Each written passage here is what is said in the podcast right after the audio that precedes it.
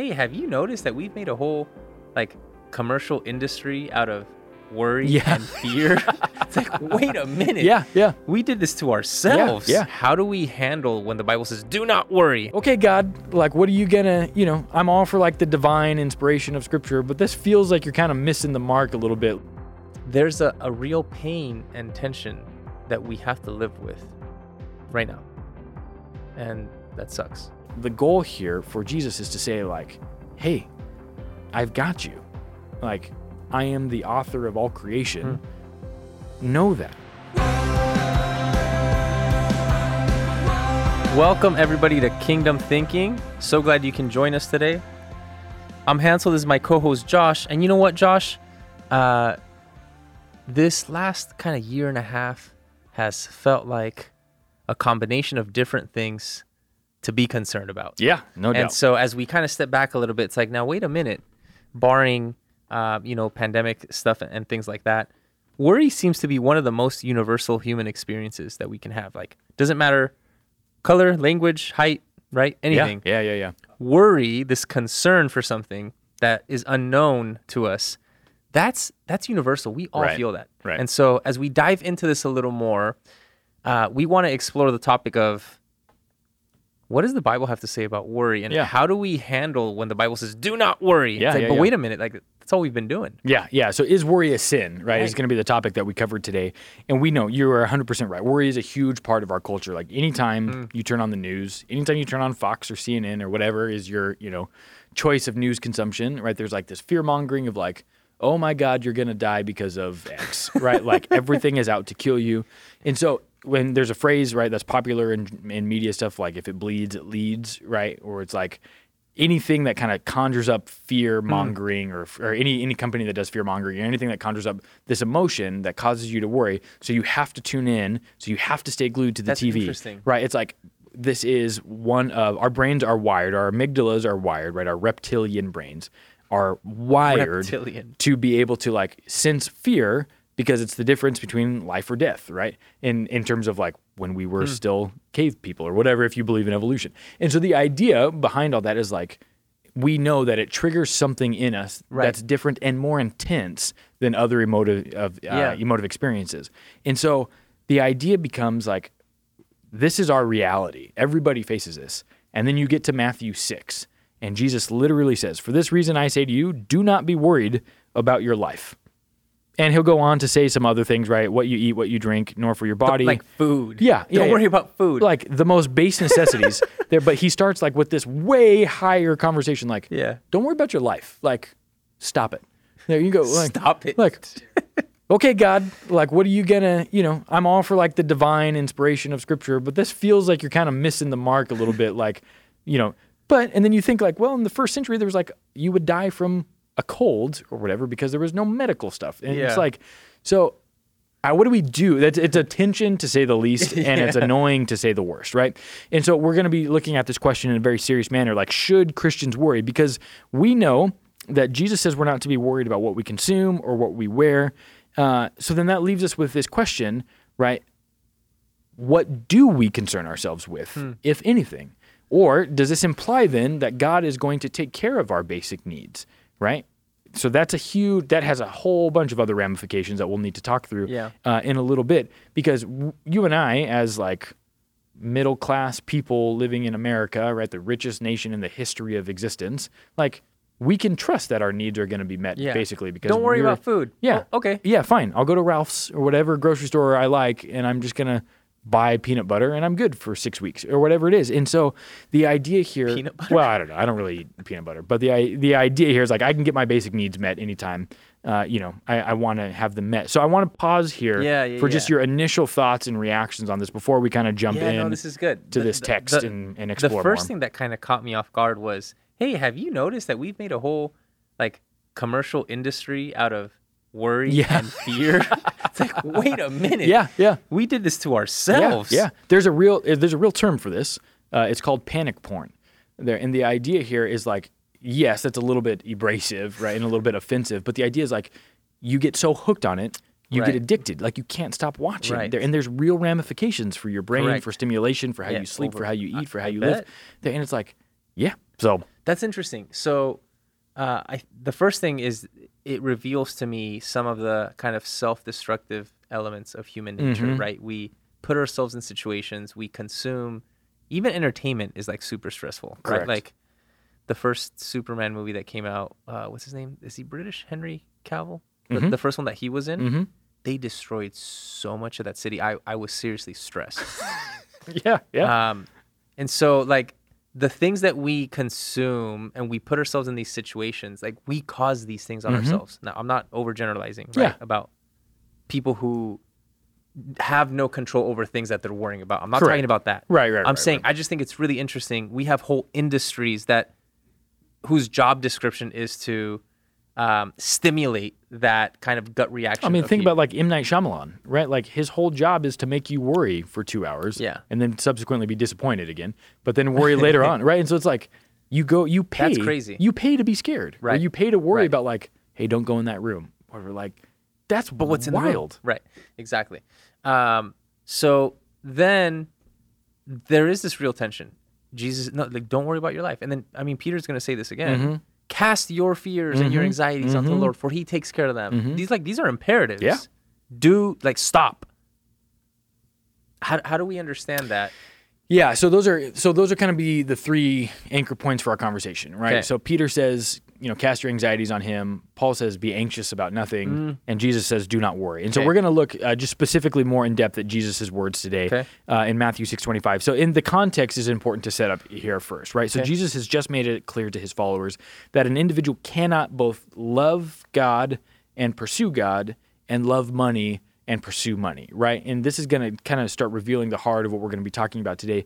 Uh, because when we begin to worry about our needs or hmm. kind of the world around us or stuff like that, we begin to realize that we are yearning for a specific type of material things in life, hmm. right? And so there's going to be two categories that we'll kind of need to dissect in order to do an honest dialogue of this is like the stuff part and then like just the literal basic needs part. Okay. And, and so it's one thing to have a conversation of like, hey, I'm worried about where my Food next for meal your is going to kid. come from for my child, right? Like I also have a biblical onus to provide for my family, Yes. you know? And so that's not what I want to talk about first, right? The things that I want to talk about right now are like the idea of as we're moving and, and collecting more stuff or we find ourselves in a rat race from a nine to five and, and like we're trying to get to the next thing, right? This is a pretty obvious one that we can say like, yeah, that's bad, right? Like that's not a good uh, thing to worry about because that point ultimately it kind of like leads us towards idolatry, right?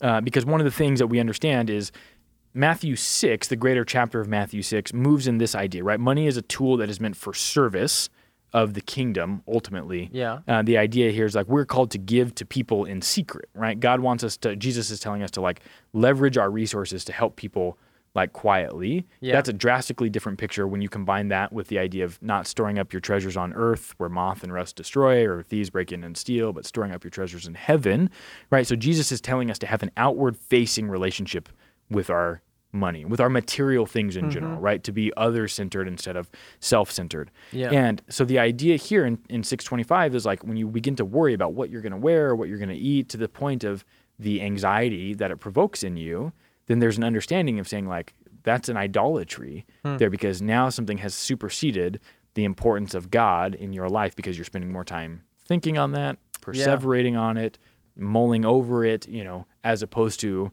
figuring out how to be other centered towards uh, other centered and trusting that God will be, you know, oriented towards you in the way that he gives and kind of distributes resources. Yeah. So how do you f- what do you think about that idea? Yeah, I think I can appreciate that distinction between um, taking responsibility Mhm. for the things that you're supposed to. Like, if you don't have a job and you don't want to work, Correct. you should be worried because there's a character deficiency. Yeah, there, yeah. Right? So I get that. That's that's a, that's a really helpful distinction to start. Um, have you ever thought about where the lines blur? I- i- in other words, I hear the point that you're making about a lot of the times our worry, our anxiety is revealing the orientation about the thing we care about Most. that isn't God. yeah. Um, do you have any thoughts? Because this is where my actually thoughts went. What about worry, anxiety as a kind of result of uh, the broken world Mm-hmm. where, I mean, people can't always control their anxiety and worry, Yeah. even when it's irrational. Yeah. Even yeah. when they have homes and shelters and food, like worry and anxiety, it still seems to be there. So how do we understand that as, on the one hand, a self-imposed thing, on the other hand, a result of like cosmic sin? yeah. Yeah. Um, do you have any thoughts on that? Yeah, I do. I mean, I think there's a really sincere conversation to be had here about understanding that there are parts of humanity that are broken, and we inherit that brokenness in Yeah. whatever form you want to believe that that comes about, right? But the idea is like we were not designed to be angst Hmm. prone there, and as a result of that. There will need to be special interventions that take place that help us kind of get over that, right? And so I Okay. think an easy, two obvious things that come straight to mind is like the advocation or the advocating for therapy Mm-hmm. is huge there and being willing to know that it's okay to go to therapy right like it's a good thing to do it's healthy for you it's it's it's super great or the idea of medication right maybe you know if you've only got you know for the sake of this example if you're you've got five pathways in your brain that release serotonin to your body and only three of them can work because the two out of those five are shut down because you're so anxious well then you're only able to live life at 60% of what you're intended to live it at right? And so if you need medicine to help you be able to unlock those two other pathways so that way you can you know function in the mm-hmm. way that you're supposed to function that's a good thing right like this is one of the ways that you're actually obeying jesus' command to not worry because you're getting the help that you would need in order to make that possible right in order to Yeah. live that out in a way because some things are just biologically beyond us Correct. and that's a really important thing to recognize otherwise we just end up in this terrible circle uh, that's just like these destructive behaviors that Mm-hmm. continually repeat until you know either we waste away or we've got nothing left or Yeah. you know life is not even worth living yeah anymore that no that does make sense and so then the the question is or the point is whether it's self-imposed or um, not Mm-hmm. meaning like cosmic sin imposed the the kind of uh, impulse here should be to be able to address it Yeah. whether it is through like health Mhm. mental health medication uh, to be able to say yeah wh- whether this is like a mental health problem Yeah. or a i just have bad spending habits Yeah, problem right, right, um, right. yeah yeah yeah, like you weren't made for that yeah some people genuinely just don't trust god enough Yeah. right like that can be a real answer but also some people have neurological conditions Right. and that can also be as equally valid as just not trusting god enough right and it's important to spend the time of self-reflection determining which camp right you There find go. yourself Ex- in yep. and, and that makes a huge difference as you kind of interpret this passage moving forward okay uh, so, in addition to this, there's an uh, there's an author and pastor uh, named Tim Lane out of Georgia. Uh, he notes that it's important for us to examine the tone of the command that's given, and this was really fascinating to me because I had never really considered the tone. I'll, I'll confess that when I have a propensity to read scripture, it's usually like in this very flat affect, right? When I'm reading mentally, like I'm not thinking like, "Hey, where's the joke in this?" kind of setup or like where's the punchline or like where is the anger Yeah. or where's the whatever right i tend to just read like First, when Jesus tells us not to worry, it's important to capture the tone of the command. You know, it's like everything is just kind of straight laced. So for Lane to write this really caused me to take a step back and go, huh. The idea here is none of the writers, you know, Paul, Peter, or Jesus, are, mm-hmm. she, are are seeking to shame or guilt us in the midst of our worry, right? Like the goal here for Jesus is to say, like, hey, I've got you. Like, I am the author of all creation. Hmm. Know that. Like, believe me, trust me. Don't worry yourself out of, you know, what I want for your life. Mm-hmm. There, be other centered and watch me step in and be other centered towards you. Right. Mm-hmm. And that was a very uh, encouraging thing for me because the idea here is like the worry, the worry not command is not coming from, you know, when you say the word imperative, it's like this very like Command, official stamp. stern. Yeah, like Right. it, it carries this heaviness to it. But it's like I can say, "Hey, man, don't worry," and that's still an imperative, but it's soft and it's Right. gentle there, and it's like that was a huge reframe Hmm. for me when I was kind of personally considering. So, do you buy that idea? Do you think that's a good interpretation of that passage? um i think tone is a harder thing To suss out. uh it's a harder thing to to interpret Sure, sure.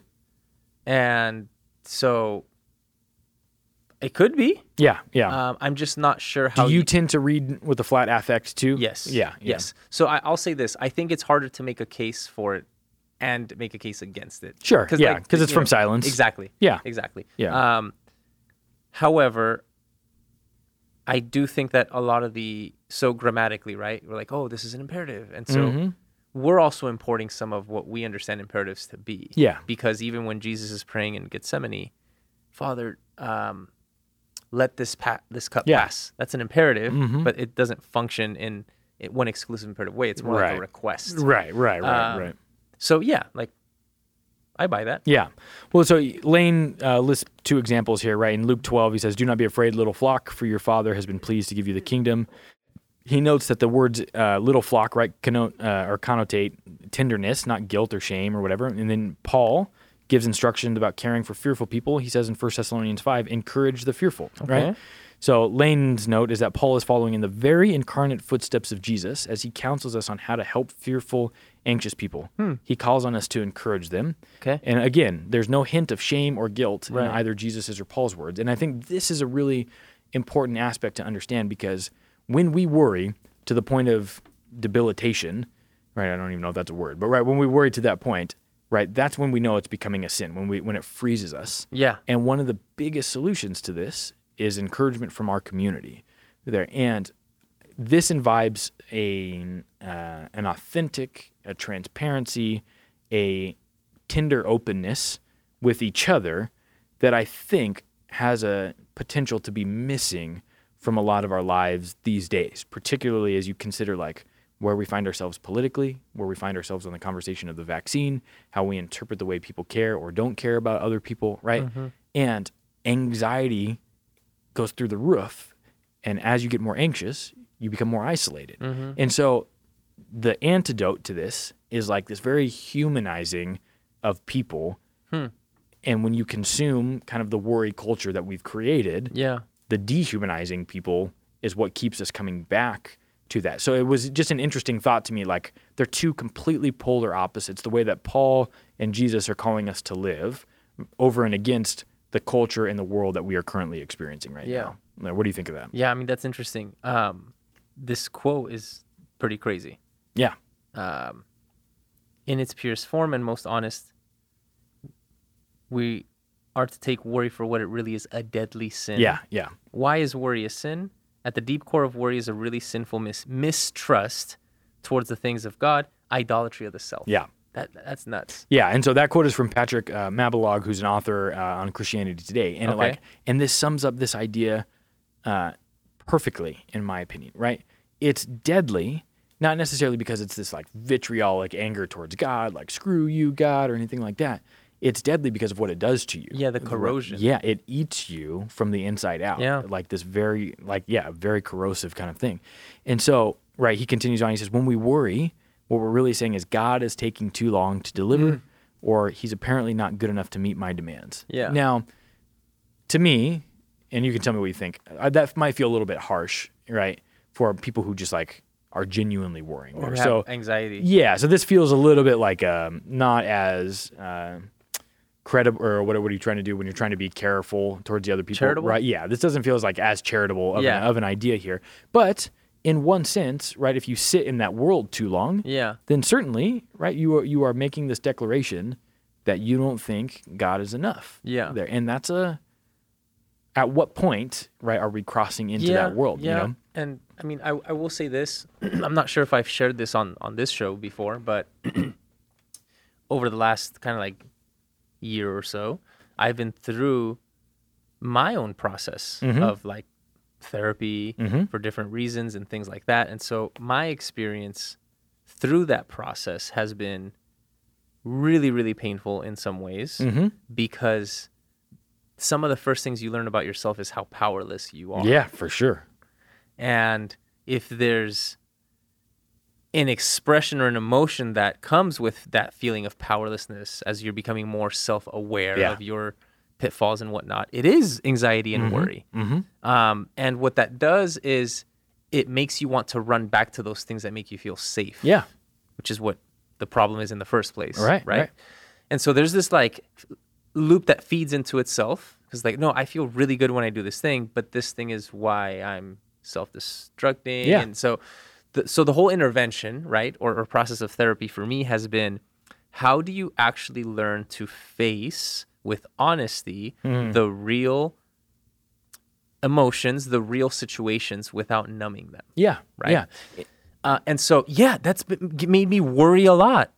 And and yet, it, it's almost like, uh, um, I don't know how to explain it. it would, I guess like like a wave, right? And you're Yeah. like you're there, and you're like, I'm gonna drown. Like this is not, I'm gonna die, and then it recedes. Mhm. Um, it's hard to express explain that without experiencing it, but you find God in new depths Yeah. when you can not numb yourself from life's actual hardships Yeah. Yeah. and find him there. Um, and I won't generalize like people's experiences or, but that that's, I wanted to share that because for me, like therapy has been that. Yeah. For sure. Um, and so I wouldn't say it all the time. It's, oh, God's taking too long to deliver Right. right. it's it's this this deep sense of like what's going to happen the, the powerlessness of that um, is actually where you get latched off of Mhm. yourself Mhm. and those things that you think are so sturdy and safe so i mean yeah i mean i've totally experienced that Yeah. Well, and you think about like, you know, you jump on social media Yeah. and you're in all of these silos, right? You follow people that maybe think like you, that maybe have the same belief system that you do. Yeah. And then you watch a specific TV show and it reinforces your beliefs. And so it causes this further us them divide, right? Mm-hmm. And then you start to realize like, man, those people are terrible or whatever it is. And then, but those people are friends, family potentially. Right. And then you go through this kind of worry. It's like, how can these people be this way? And then it just starts to melt any sense of cohesion Mm-hmm. that we have as people, right? Particularly as the body of Christ. And and unless you are intentional about facing that directly, Right. you just you're doing exactly you- end up doing exactly what you described, right? like running back to the things that numb you out, whether it's you know drugs, alcohol, whatever it might be, Right. for the person. there. And this is a huge thing. So uh, so we've kind of talked through, you know, we've kind of made our way through this journey of like the obvious things, you know, if I'm just worried about my material possessions, I'm Yeah. just being selfish. We've talked a little bit about the harder side of the conversation of mental health, but it's the it's the last verse in uh, Matthew 6, 28 and 29 of this passage uh, where Jesus says, Look at the birds of the air. They neither sow nor reap nor gather into barns, and yet your heavenly Father feeds them. Are you not of much more value than they? And why are you anxious about clothing? Consider the lilies of the field, how they grow. They neither to- toil nor spin. Yet I tell you, even Solomon in all of his glory was not arrayed like one of these. So Jesus is making a very compelling case here, Yeah. right? Like that your and my value uh, in God's eyes are higher than that of birds and lilies, right? Like these, not worthless, but like these things that are so low in the creation totem pole, right? Like flowers and birds, whatever. They're, I mean, they're fine. They're, but if he can take care of birds and flowers, right? How much more so is the question? Can Yeah. he take care of us? yeah Uh, so, you know, this is where we I want to camp for kind of the rest of this conversation. Is like, is God not doing God's job? There is like God kind of suck at his gig in terms of taking care of the populace because are you saying you got a lot of kids that are dying uh. there. So what do we do, right? How do we interpret this passage honestly without shying away from kind of the difficulty that that topic comes up with? What do you think? Yeah, so I have two responses. One is interpretive from that text. Another Mhm. one is uh, experiential, I suppose. Sure. So the first thing I would say is Matthew five through seven. That whole section Mm-hmm. uh, should be read together Mm-hmm. in the context of Jesus' uh, sermon Yeah. or a sermon on the mount. Right, Right. right. So one way to understand the sermon on, on the mount is a recommissioning of the law. Mm-hmm. So you have Moses who gives the law. Like this is what God's relationship with you is going to be. Then it gets given again in Leviticus, then again in Deuteronomy. And so um in in one way what Jesus is doing in the Sermon on the Mount is he's saying this is what the kingdom should look like. Right. Uh, but as we know, it's not here in its fulfillment Mhm. yet. And so these ideals of love your enemy, turn the other cheek, uh, give your give your shirt, all like these would make no sense at all in that context. Like, Right. why would I do that for the people who want to kill me, like Right. the Romans to the Jews and things like that? Um, so it, makes no sense. But the kingdom values make no sense. Right. Right. So that's the first thing I would say. Um, that there's there's a part of it that isn't completed yet. And so Mhm.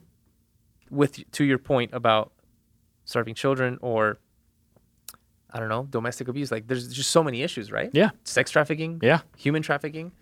Um there's a, a real pain and tension that we have to live with Mm-hmm. Right now. And that sucks. Yeah. The other thing I would say is it's too cheap to say, God, why aren't you doing anything about it Mm-hmm. when we're supposed to be the people Good. who are yeah, I was hoping you'd say problem. that. I was hoping you'd say that. Yeah. Yeah. Yeah, right. Like we spend so much time talking about things that we identify as, right? Yeah. And we tell people like what you feel on the inside is what you are, or whatever. And it's like, dude, not true. Like we are who Jesus has declared us Correct. to be, and like we are his hands and feet. Correct. There. And so part of that is like God looks back at us and is like, Yeah, why are people dying? They're like, why are you hoarding resources Right, unnecessarily? exactly. Why Or- is there disparages in food? yeah, yeah. Um, like, what are you doing to answer that problem? There? Yeah. Yeah. and I think I think that's a huge, huge, huge win. At least the starting point for the conversation. Like if you want to talk about the problem of evil and stuff, like fine, but it's not like we have no answers Yeah. to to why there's a huge uh, disproportionate amount of resources and food um, in different parts of the world. Yeah. Like that shouldn't be that hard to figure out. right. Um, I will also say it seems to me that the beginning for this, because man, like it just it really brings up a lot as I was sharing that about myself, and I can just imagine for our readers who've either through school um, or different things in their family, like so much has been turned upside down Mm-hmm. in the lives of our viewers. I would imagine they can relate a lot and saying, like, Yeah. wait a minute, like, so what am I supposed to do about my anxiety and fear? Yeah. like and worry. Yeah. And I think what we're trying to say is that it's not that anxiety and worry are going to go away. Correct. It's that there's a reorientation of how we see ourselves in relationship to Yes. that worry 100%. that gets nuanced Yeah. and colored differently that says, oh, we're going to get through it. Yeah. And I think that's what the difference is. Yeah, and it's the resolve to do what it takes to not let worry become your master. Yes. Right. To not let anxiety Right. override what God wants for you. As we would say, don't let substances Yeah, or, anything. or sex be your master. yeah. let worry be one of those things because it seems it's so benign. Mm-hmm. It's like, no, this is a good thing, right? I should care. Like, no, no, no, it's not about caring. It's about this latching on Correct. to our own detriment. Yeah, that's great. That's great. Yeah. Uh, that's like, no, no, no, no, that's not life. Right. That's not life. Right. Um, that's huge. Yep. That's huge because what that does is it anchors uh, our perspective, our souls, right? Mm-hmm. Our, our own body, our own life in something that is beyond us. And I think that is fundamental to the message of the gospel. Yeah, I think you're And I would certainly hope that that would go through uh, in this message that we're trying to uh, herald Yeah. uh, to our viewers because man like i couldn't imagine what it would have been like to be a high school graduate trying to go into college Dude. uh, yes that's a lot of worry Yeah.